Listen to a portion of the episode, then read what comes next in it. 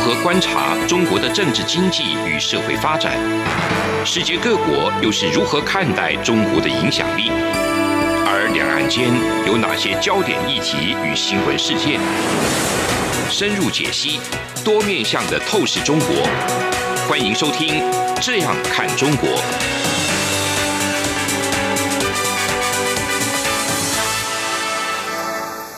各位听众您好，我是主持人蔡明芳。您现在收听的是中央广播电台的《这样看中国》节目，蔡明芳时间。我们今天节目的主题呢，主要要来谈谈，在这个各国都在签订贸易协定的情况之下，那我想现在贸易协定跟台湾经济的关系呢，在最近在台湾又被这个掀起一些讨论哈。至于这个贸易协定到底对台湾的经济为什么又在最近掀起一些讨论，当然最主要原因还是因为中国在内的这个 R C E P 的国家呢成型了哈，那各国已经签署了，虽然还没完全的这个生效，但是各国已经签署，就是说呃要来进行这个 R C E P 的这个区域的经济整合。那当然大家就会很担心，就是说现在在这些我们想要往南向的国家去的话，那会不会造成我们台湾的产品呢卖到这些东南亚国家去？就会竞争力不如人。那当然，这个有关 R C E P 的一些经济效果，我们在前几集的这个节目之中，也跟我们的各位听众朋友呃说明过了哈。那当然，我们等一下也会再做一些这个不一样观点的一个补充。我想这个贸易协定这件事情，到底对于整个台湾的经济的影响是正向的还是负向的哈？我想至少就是说，第一个当然还是要回到贸易协定的品质哈。所谓贸易协定的品质，就是说跟你贸易的这些国家，到底是它的经济是往上成长的，或者是它是技术先进的国家，这个是非常重要的。那我想台湾过去当然，呃，我们包含跟新加坡、跟纽西兰都有签订了这个自由贸易协定。好，那当然纽西兰跟新加坡他们的经济量体是相对比较小的，但是当纽西兰跟台湾签订这样一个自贸协定的时候，当然也引起澳洲的一个关切。为什么？因为大家可以想象，那可能就会造成纽西兰的农产品或纽西兰的这一个像红酒这些产品呢，白酒这些产品，它比较容易进入这个台湾。对澳洲来讲，那当然他们就会产生一定程度的劣势。好，那所以比较好的方式，当然澳洲也是要来与台湾做更进一步的这个经济的往来。那除了这两个贸易协定以外，其实在过去引起大家最大争论的贸易协定，不外乎就是两岸的这个 E C F A， 就是台湾跟中国所签订的这个经济合作贸易协定。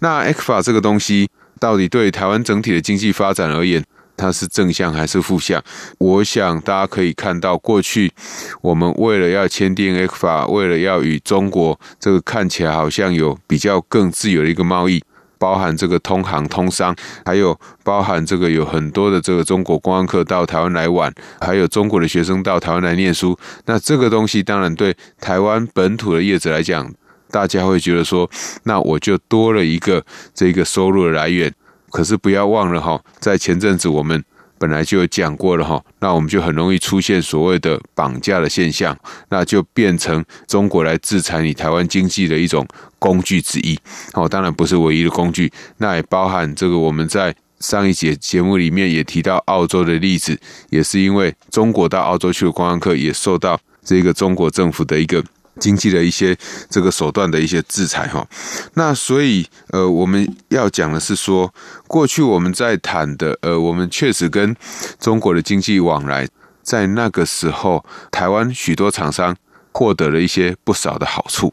但是我们也得到了一些伤害。那这个伤害哪里来呢？第一个就是大家都知道的，我们有很多像笔记型电脑这样的产业，它就整个外移到中国去了。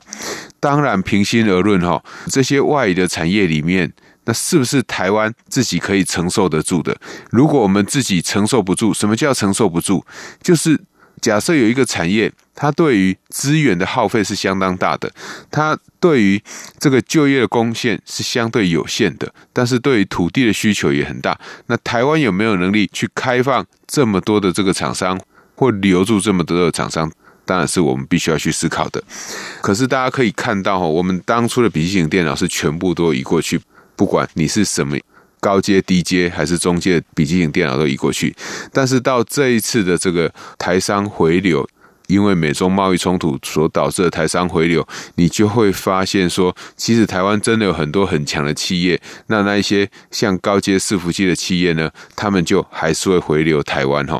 我想这个东西对台湾来讲是一个非常重要的起始点或重新起跑的点，因为我们现在会回来台湾的企业通常都是附加价值比较高，那或者是说对于劳动的这个成本的依赖比较低的这种产业。当然每一个这个企业他们受到劳动成本的影响都相当大，但是如果你这个企业的获利是比较高的话，基本上你这样的一个企业呢，对于劳动成本的重视就不会像一般的企业那么高。那如果这样子的话，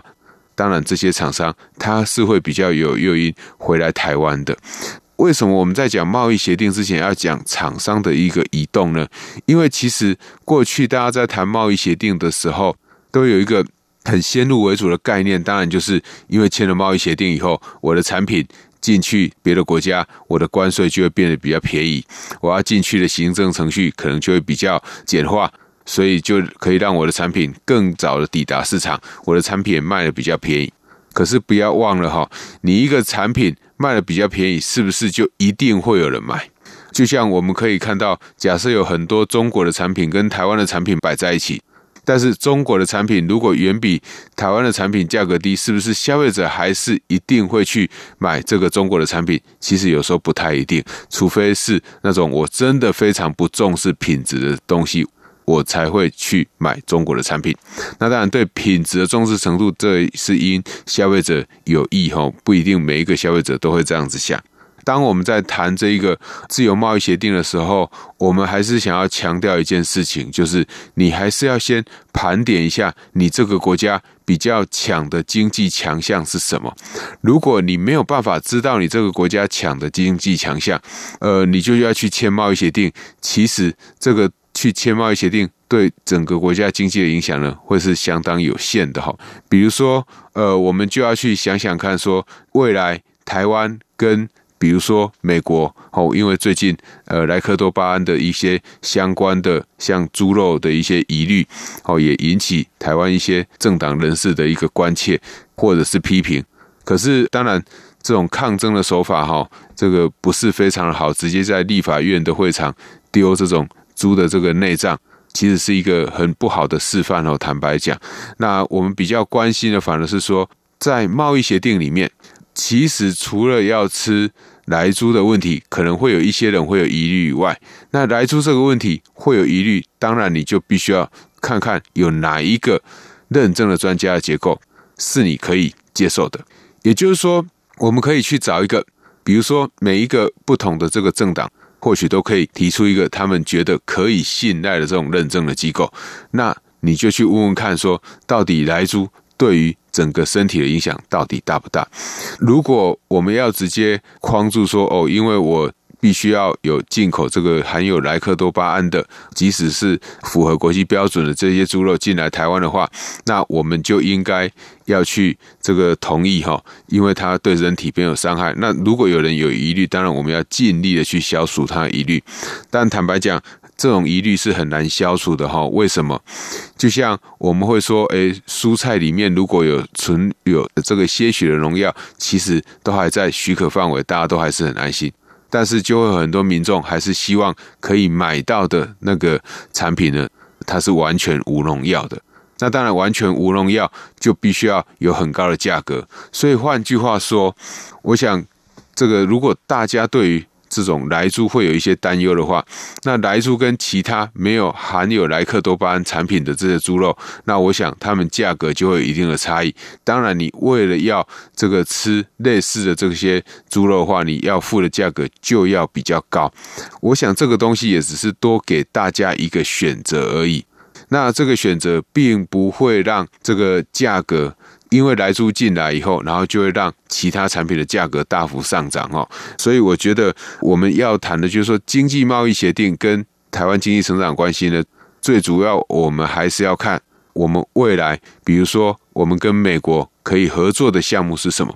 那除了我们前次我们在节目之中也有提到，这个美国的国务院官员呢到台湾来参加李前总统邓惠先生的这个追思礼拜的时候，也顺便也跟我们台湾的政府的官员有一些接触，那也签订了一个第三方的这个投资协议的这种 M O U。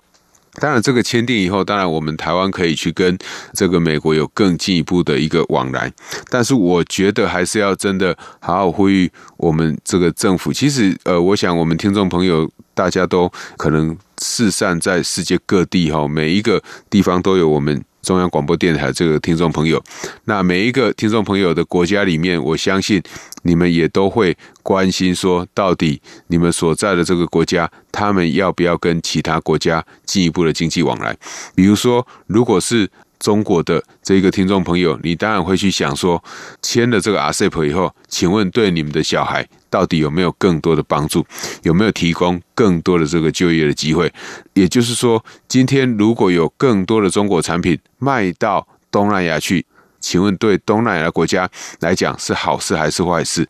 你不要忘了一件事情，应该是说对中国来讲是好事还是坏事？因为中国现在其实有蛮多的厂商，它慢慢的移出了中国，然后跑到东南亚国家去设厂。换句话说，要从中国把这个产品卖过去的这一个可能性，当然就大幅降低，或必要性大幅降低。因为我原来在中国生产嘛。你可以想想，在二零一二年开始谈 R C E P 的时候，到今年二零二零年，这八年之间其实发生了非常大的事情，就是美中的贸易战跟美中的科技管制。这一些原来觉得很需要从中国卖东西到东南亚这些国家的这个厂商，他们也有可能在前面的两年三年就已经布局到东南亚去。所以原来觉得签订这个 R C E P 又可以获得的好处，在今年签了，即使在往后的两年或三年才有可能全部生效的话，那在这段时间厂商会移出的更多，所以对于整个中国的经济的 benefit 来讲，有可能是会缩小的。反过来讲，它有可能就会造成很多的这个东南亚厂商，它反而把他们所生产的这个呃符合关税减免优惠的这些产品呢，再卖回去中国里面，那进而导致中国这个生产的一个减少，导致中国雇用人力的一个降低，那进而对我想各位听众朋友的这个小孩呢，他们的就业就会产生的威胁。那不管是就业人数的下降或就业薪资的下降，我想都是我们许多听众朋友所不乐意乐见的。所以签了这个贸易协定以后，不止我们想说对台湾的经济，对一个国家的经济是好还是不好，不同的时点其实影响都非常的大。那我们等一下可以来看看，那我们台湾如果去签贸易协定的话，到底对我们是好事还是坏事。节目进行到这边，我们先休息一下。这里是中央广播电台的《这样看中国》节目，节目稍后回来。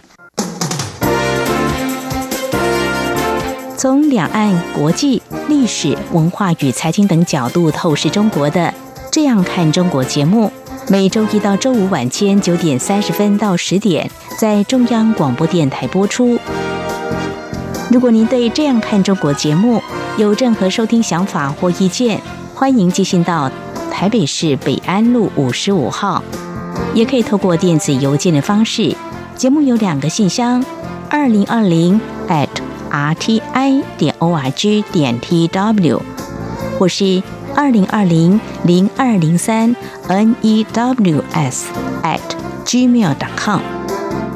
再次谢谢听众朋友们的收听与支持，请持续锁定每周一到周五晚间九点三十分到十点播出的《这样看中国》节目。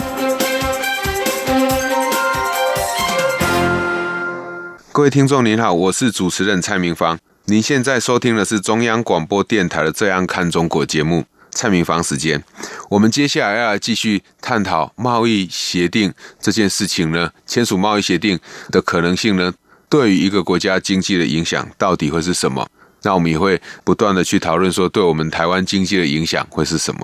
那我想我们刚刚前面有提到，最后谈到了说这个 R C E P 签订以后到底对这个中国来讲是好事还是坏事。在二零一二年开始讨论 R C E P 这件事情，到现在二零二零年中国的经济结构产生了很大的变化，所以你说现在通过以后对中国的经济来讲是好事还是坏事，我想这个还需要进一步的评估。那当然你也可以看到，像韩国其实他们在这几年经济结构也有很大的变化，影响是好事还是坏事也是有讨论的空间。那比较明确的大概是日本，日本因为它可以把产品卖到其他的这个国家去，而且用更低的成本可以卖过去的话，对日本厂商来讲或许它是一件好事。那除了刚所提到的这个 R C E P 的问题以外，我们在之前也有谈过对台湾在加入这个自由贸易协定的影响。我们从最早期的这个 E C F A 来看的话，其实到现在你说对台湾的经济带来影响是正向的吗？这个东西我想会有一些讨论的空间，因为我们在这几年当然在过去的时间，那我们这个跟中国的往来可以用比较低的关税再往来，对台湾的厂商会有一些好处，但是对台湾的就业有没有带来很大影响，我想这个会是有疑问的。因为对很多的厂商来讲，它的这个生产所用的人力可能也没有特别的增加，但是呢因为关税降低，所以它就获得很大这方面的好处。但是这方面的好处某种程度，当我们跟中国往来的时候，我们也必须要给中国比较低的关税或减免关税，来让它产品可以卖过来。那如果我们这些得利的厂商在我们国内并没有促进太多就业的话，我们反而让中国的这些厂商可以进来，然后抢食台湾内需餐饮的一个大饼，那这个对于台湾自己本身的产业来讲，它当然就不会是一件好的这个事情哦。所以签这种呃贸易协定的话，那我们必须要回来想想的吼，我们过去在节目之中也一直常常在提到的吼，你要先有经济自主性，那你才有跟别人谈判的能力。如果你这个国家完全没有任何的经济自主性，什么叫经济自主性？就是经济可以靠自己，而不是完全的靠别人。那我们在前几集节目之中也跟各位听众朋友提过，中国在最新的这个十四五年规划里面，他们希望有一个重要的政策，就是所谓的内循环跟外循环。哦，那当然内循环主要就还是透过内需来带动整个的经济，外循环最重要的当然是希望可以透过出口。可是我们在上礼拜的谈澳洲红酒的这个制裁事件，我们就有提过了，如果你真的对于外循环非常重视的话，你不可能再持续的去得罪其他国家，因为我们很难想象有一个国家在跟你往来的时候，你对他恶言相向或拳打脚踢的时候，这个国家还会非常用心的去跟你交往。我觉得这个东西是不太可能的哈。那所以我们必须要思考的是说，如果我们假设在贸易协定签署之前，我们该做的事情，比如说假设有厂商面对这个新的贸易协定在成型的话，如果我们也要也要去签订一些比较高品质的贸易协定，比如说最近最常被提出来就是 C P T P P。 那 C P T P P 的议题不是仅有刚刚所提到的莱克多巴胺的议题，还有一个就是日本核食的一个问题。我想最近台湾在日本核食这一块也有一些讨论，也就是说如果各国都在进口核食地区，就是有核辐射污染的这个地区，那他们的食物它并不是真的是核食，而是它所种植的地区是在那一区，那这个样子的话，我们是不是要也要非常的小心，或者是要让它零检出，或者是直接不要让它进来，因为这个就会牵涉到我们要不要加入 C P T P P。 好，所以我们必须要回来看看大家加入 C P T P P 有没有什么好处。那我想以台湾目前这样的一个产业结构，其实是发展越来越失衡的哈，因为相关的电子高科技产业呢，他们的这个群聚效果越来越强，他们的获利越来越大。可是我们不可否认，我们台湾还是有很多这个中小企业，他们经营的环境还是没有变好。那最简单的例子就是在疫情之后，可以看到很多的餐饮服务业会倒闭。为什么会倒闭？因为许多人在家上班，或者是出外活动的数量也减少了。那我在家里上班的话，当然我就会去替代掉我原来在中午的一个支出。所以在这样的情况之下，当然对我们整体而言，那个消费会是不好的。那如果现在我们想说我们要去签订这个 C P T P P， 或者是要跟其他国家签订新的贸易协定的时候，我觉得台湾要先去评估一件事情，就是假设我们签了以后，我们的产业真正的影响会是什么？那这个影响其实不是只有说呃，我们看到有时候新闻报纸写出来评估的影响，其实还有一个更重要的，就是说我们会好奇问一个问题，当这个国家它的这个投资越来越多的时候，就会遇到一个我们现在新的这个电网要怎么样去建制。那这是一个非常严肃的问题，因为呃，我想前几年还在讨论以核养绿啊，或者是要先留住这个核四啊，但是你可以看到在台积电宣布他已经买了某一家特定厂商所有的这个风电的产能以后，你就可以知道台湾的风力发电呢大概方向是非常非常确定，确定在哪个地方，就是不可能再走回去核能的年代，因为核能那种污染是完全无法去改变的。那当然再生能源像风力发电这个东西，它也会有它自己本身的一个局限，那局限在哪里？局限就是在它高峰跟离峰的时间或许是不确定的。那太阳能发电你可以知道它尖峰离峰时间不会有不确定的问题，因为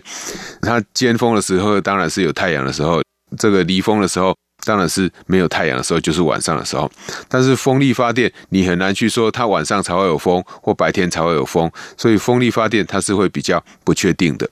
但是我们并不能因为说这些再生能源的发电方式不确定，我们就不去处理再生能源的问题，或者是再走回去核能的问题。为什么我刚刚讲的台积电买了这么多的绿电，原因是什么？因为未来这一些主要的美国大厂或欧洲的大厂，因为对于环境议题的重视，所以他们对绿电的要求会越来越高。那对绿电的要求高，并不仅有说它是绿电而已，它未来一定也会去要求说你这个绿电是从哪个地方所产生出来的。好，也就是说你绿电的来源到底来自于哪里？因为他要知道溯源，他要知道这个绿电产生的方式、产生的地方是在哪里，这样他在用这个电的时候，他就可以完全知道这个电到底是不是绿电。就像台湾有很多的商店，现在我们有所谓的生产履历，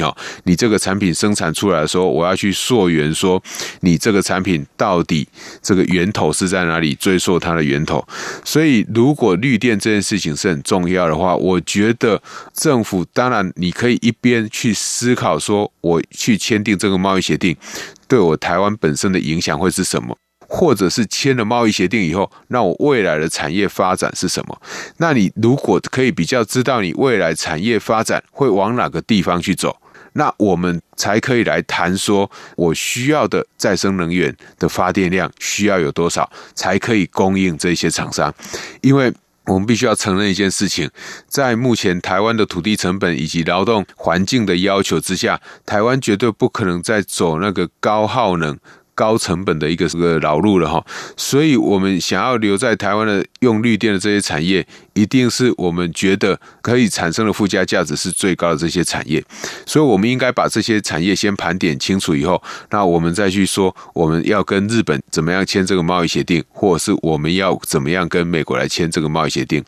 当然台湾跟这个美国或台湾跟日本的合作，我们也可以透过我们这里的风场的一个建制的经验，再把它一起跟日本的厂商或美国的厂商一起输出到东南亚的国家去。因为因为如果像台湾专门在帮像苹果、Google 或 Amazon 代工的这一些厂商，他们未来或已经走到东南亚的这些厂商，他们如果要符合这个美国厂商或欧洲厂商的要求的话，他们也必须要使用绿电。我想对于许多这个东南亚国家来讲，绿电它可能目前最多还是太阳能的这个发电，但是对于一般的不管是在岸或离岸的风电，或许因为风场的关系，它也没有那种相关的一个建制的经验。那即使是台湾，我们目前也开始在建制而已。但是不管怎么样，我想走到现在后，大家在思考这个贸易协定的时候，大家都在谈贸易协定对台湾有多重要。我反而觉得目前对台湾最重要的还不是贸易协定怎么签订，最重要的反而是我们在未来的能源的这个配比到底要怎么样去分配，对台湾能源供应的稳定性，如何让厂商可以相信说台湾是可以一个好好供应绿能的发电的一个国家，那吸引这些厂商来投资，我觉得这个反而是我们台湾在其他周遭国家里面相较起来很重要一个亮点。因为电未来它的重要性不是只有电而已，它还要有它是绿电。所以我想这个是各位听众朋友过去大家一直在关心说啊，一个国家的经济它到底会怎么成长，或台湾的经济会怎么成长，大家想到就是贸易协定。但是贸易协定我们过去在节目中也跟各位听众朋友讲过，贸易协定它只是经济成长的一个加速器，你要真的加速的话，你要让它可以有办法加速，也也就是说今天人家要让你跑得快的话，你要自己有那个体能可以跑得很快，那你要让你自己的体能可以跑得快的话，你当然自己要这个强健筋骨。那我觉得对台湾而言，目前要强健筋骨的方式，当然除了我们都知道的一个基础设施以外，目前政府已经在做的这些产业用地的优化以外，更重要的就是说如何把未来这个再生能源的发展，我们可以做更好的一个部署。那这个东西我想会是台湾经济发展未来很重要的一个关键哦，这个重要的程度绝对比签订自由贸易协定来得高。因为绿电本身就是我们自己未来在台湾发展的话，就是属于我们自己所产生出来这个产业，这个电也不可能跨国的输送，所以当我们有这么多绿电的一个稳定的供应量的话，其实就也有机会吸引比较好的国际的厂商，重视环保价值的厂商到台湾来投资，这个对台湾来讲，它也是一个非常正向的空间。也有可能未来如果使用绿电的这个产品，他们的关税也会降低。那如果是这样子的话，即使没有签订自由贸易协定，我们的关税还是可以享受比较低的这个优惠，也可以比人家更有竞争力。我们今天为什么会特别来谈这个议题，就是随着这个世界各国都在签订贸易协定，我想贸易协定的效果也在逐渐的递减，但是反而大家没有比较关心到的就是说，台湾未来的亮点有可能是在绿能的这个产业，再生能源的这个产业哈。那我想这个产业它还是在发展中，特别是在台湾，我们也是不断的透过边做边学的效果来慢慢建制这样一个产业。未来对于台湾经济的影响，我想它绝对是正向的。这个是我们今天中央广播电台《这样看中国》节目跟大家分享的主题内容。就是有关于自由贸易协定跟台湾的经济或跟一个国家经济它的一个关系。我是主持人蔡明芳，谢谢您的收听。无限的爱向全世界传开，永恒的关怀来自台湾之音。